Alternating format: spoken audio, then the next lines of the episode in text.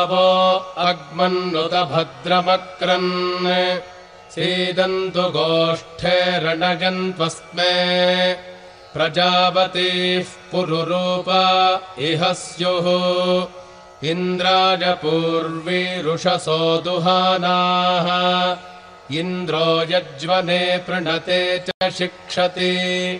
उपेद्ददाति न स्वम् मुषायति भूजो भूजो रगिमिदस्य वर्धयन् अभिन्ने खिल्ले निदधाति देवयुम् न तानशन्ति न दभाति तस्करः नैना अमित्रो व्यथिरा दधर्षति देवागिश्च याभिर्यजते ददाति च ज्योगित्ताभिः स च ते गोपर्वारेणुककाटो अश्नुते।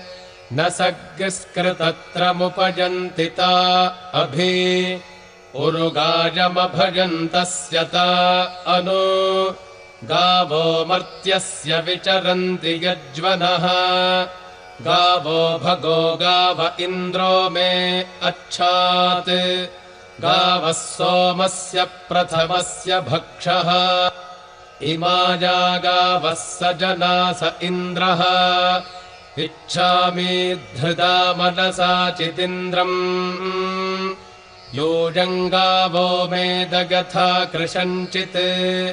अश्लीला बृहद्वो वयमुच्यते सभासु प्रजावतीः सूजवसगम् रिषन्ति